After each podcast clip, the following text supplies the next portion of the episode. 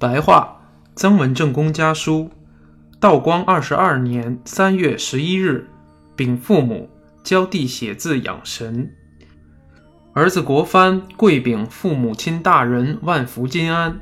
三月初，奉大人正月十二日手谕，知道一切，又知道复来布匹、腊肉等在黄福清处，但不知道黄氏兄弟何时进京。又不知道家里是专人送到省城的，还是托人顺带。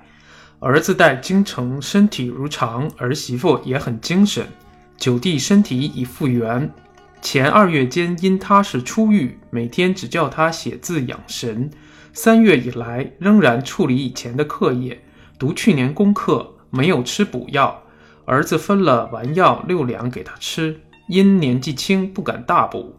孙儿孙女都好。准备在三月间种牛豆，这里的牛豆局是广东京官前有名的医生设局积德的，不收钱，万无一失。儿子近来每天习字，不多看书。童年的朋友邀我一起试帖诗课，十天内作诗五首，用白折写好，由大家公评，作为明年考差的拟写。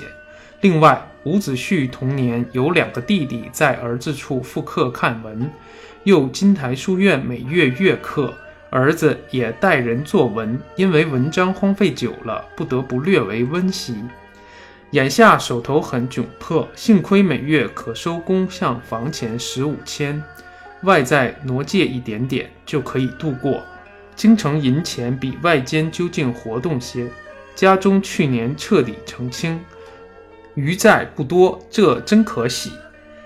惠妹仅仅存钱四百千，又拿二百在新窑租房吃饭，不知住什么人的屋，挑柴担水又靠什么人？